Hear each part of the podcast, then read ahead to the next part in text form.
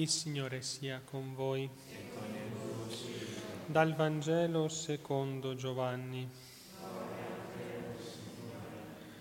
In quel tempo Giovanni stava con due dei suoi discepoli e fissando lo sguardo su Gesù che passava disse, ecco l'agnello di Dio. E i suoi due discepoli, sentendolo parlare così, seguirono Gesù. Gesù allora si voltò osservando che essi lo seguivano, disse loro, che cosa cercate? Gli risposero, Rabbi, che tradotto significa maestro, dove dimori? Disse loro, venite e vedrete. Andarono dunque e videro dove egli dimorava, quel giorno rimasero con lui, erano circa le quattro del pomeriggio. Uno dei due che avevano udito le parole di Giovanni e lo avevano seguito era Andrea, fratello di Simon Pietro. Egli incontrò per primo suo fratello Simone e gli disse, abbiamo trovato il Messia, che si traduce Cristo, e lo condusse da Gesù. Fissando lo sguardo su di lui, Gesù disse, Tu sei Simone, il figlio di Giovanni, sarai chiamato Cefa, che significa Pietro. Parola del Signore. Non c'è ricadita della nostra. Sia lodato Gesù Cristo. Sant'Angela da Foligno fu una delle prime mistiche italiane, contemporanea di Dante, di Jacopone da Todi, coetanea di Santa Margherita da Cortona, che è nata un anno prima, 1247, vissuta nella Verde Umbria poco tempo dopo il grande Francesco d'Assisi.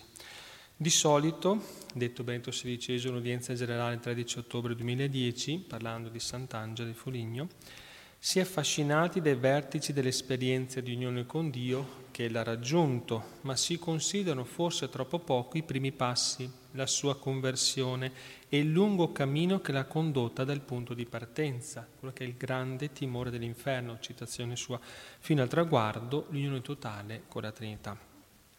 Angela vide la luce a Foligno 1248 in una famiglia ricca di beni materiali. Lei stessa visse nel benessere, negli agi e piaceri del tempo. Si sposò in giovane età e trascorse una vita, parole sue, selvaggia, adultera e sacrilega. Si sa anche con certezza che ebbe figli, che visse con la madre che soddisfaceva tutti i suoi capricci, come lei stessa dirà.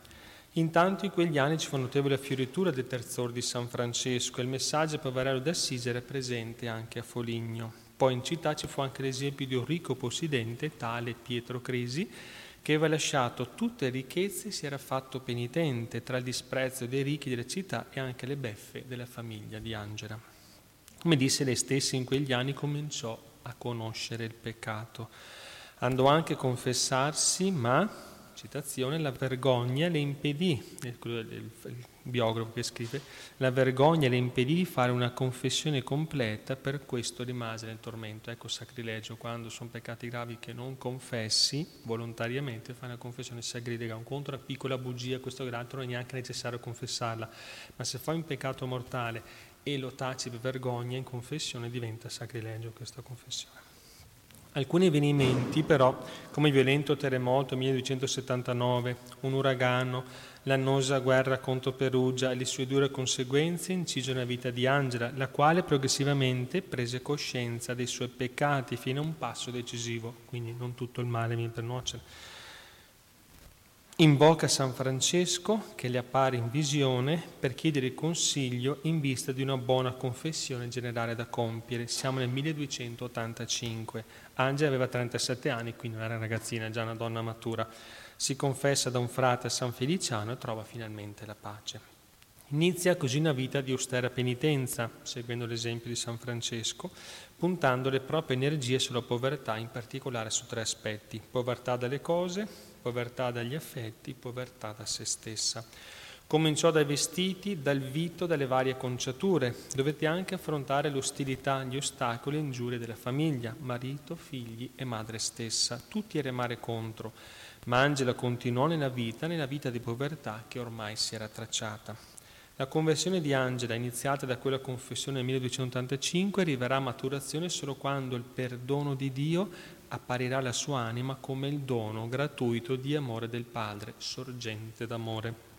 E afferma ella stessa, Non c'è nessuno che possa portare scuse, perché chiunque può amare Dio ed egli non chiede all'anima se non che gli voglia bene, perché egli l'ama ed è il suo amore.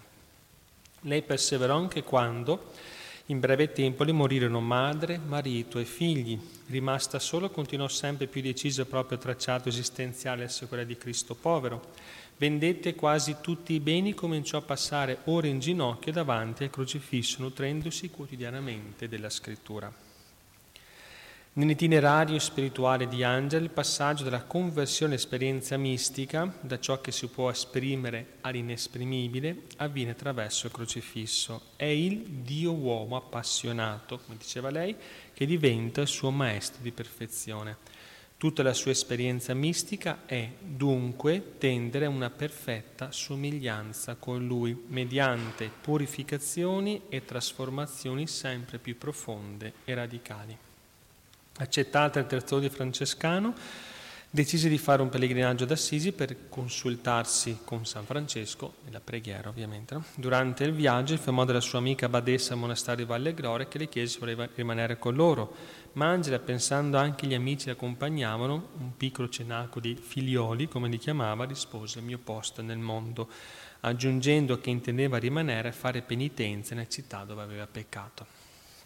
Siamo nel 1291, a sei anni dalla conversione, un anno centrale e decisivo per Angela per il suo cammino spirituale. È l'avvenimento dell'esperienza mistica di Assisi che le segnerà per sempre. Che cosa successe? Come lei stessa narrò a frate Arnaldo, il suo confessore, quello che poi scrisse il memoriale, lungo il cammino verso Assisi Angela ebbe un lungo dialogo con lo Spirito Santo e poi con il Cristo. Al pomeriggio tornò nella chiesa di San Francesco e qui ebbe una travolgente esperienza mistica di Dio Trinità, della sua immensità, del suo amore. Ho visto, disse, una cosa piena, una maestà immensa che non so dire, ma mi sembrava che era ogni bene. E mi disse molte parole di dolcezza quando partì con immensa suavità e partì piano, con lentezza. E allora, dopo la sua partenza, cominciai a strillare ad alta voce, urlare, e senza alcuna vergogna strillavo e urlavo dicendo questa parola, cioè amore non conosciuto, perché? Cioè perché mi lasci? Ma non potevo dire o non dicevo di più. Gridavo solo senza vergogna la predetta parola, cioè amore non conosciuto, e perché? E perché? E perché? Dalla conversione all'unione mistica al Cristo crocifisso, all'inesprimibile.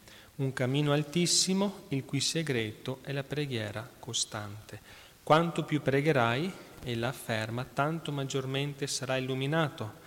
Quanto più sarai illuminato, tanto più profondamente, intensamente vedrai il sommo bene, l'essere sommamente buono.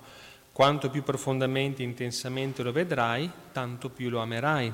Quanto più lo amerai, tanto più ti diletterà e quanto più ti diletterà, tanto maggiormente lo comprenderai e diventerai capace di capirlo. Successivamente arriverai alla pienezza della luce perché capirai di non poter comprendere. Questo è un cammino ecco, della sua ascesi. Angela morì il 4 gennaio 1309, ma il suo ricordo e il suo insegnamento attraversarono i secoli. Tra i tanti che la conobbero, ricordiamo Santa Teresa d'Avila, grande mistica 1500, e Santa Elisabetta Trinità, che morì nel 1906, poi beatificata nel 1984, che apprezzarono il messaggio, valido per la verità ancora oggi. E qual è il messaggio?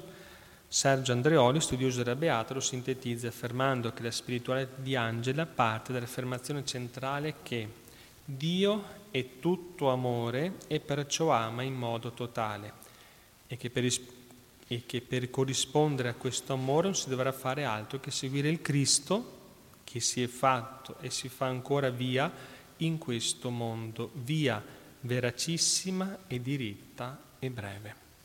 Angela dimostrato di aver chiaramente compreso che la profonda comunione con Dio non è un'utopia, ma una possibilità offerta che viene impedita solo dal peccato. Di qui la necessità di una costante e severa mortificazione per aderire all'amore di Dio che è ogni bene e gioia per l'anima. Angela inoltre ha capito che questa unione profonda si realizza specialmente nell'Eucarestia, espressione altissima e misteriosa dell'amore di Cristo per noi.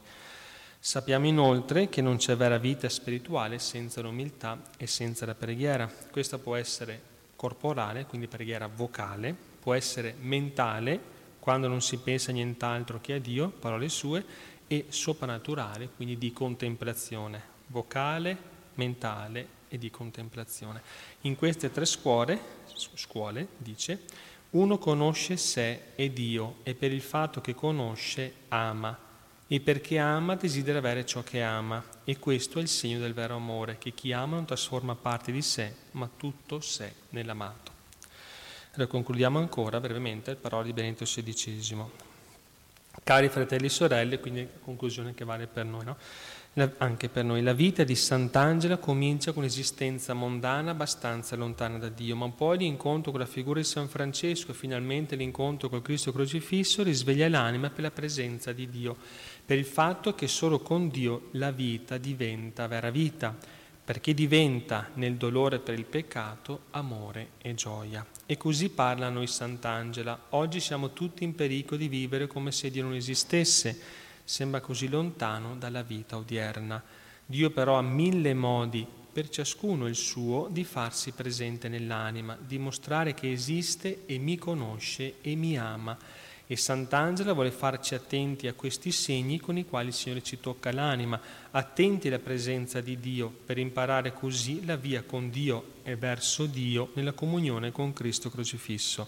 Preghiamo il Signore che ci renda attenti ai segni della Sua presenza, che ci insegni a vivere realmente. E lo chiediamo anche oggi per intercessione di Sant'Angela, così sia. Sia lodato Gesù Cristo.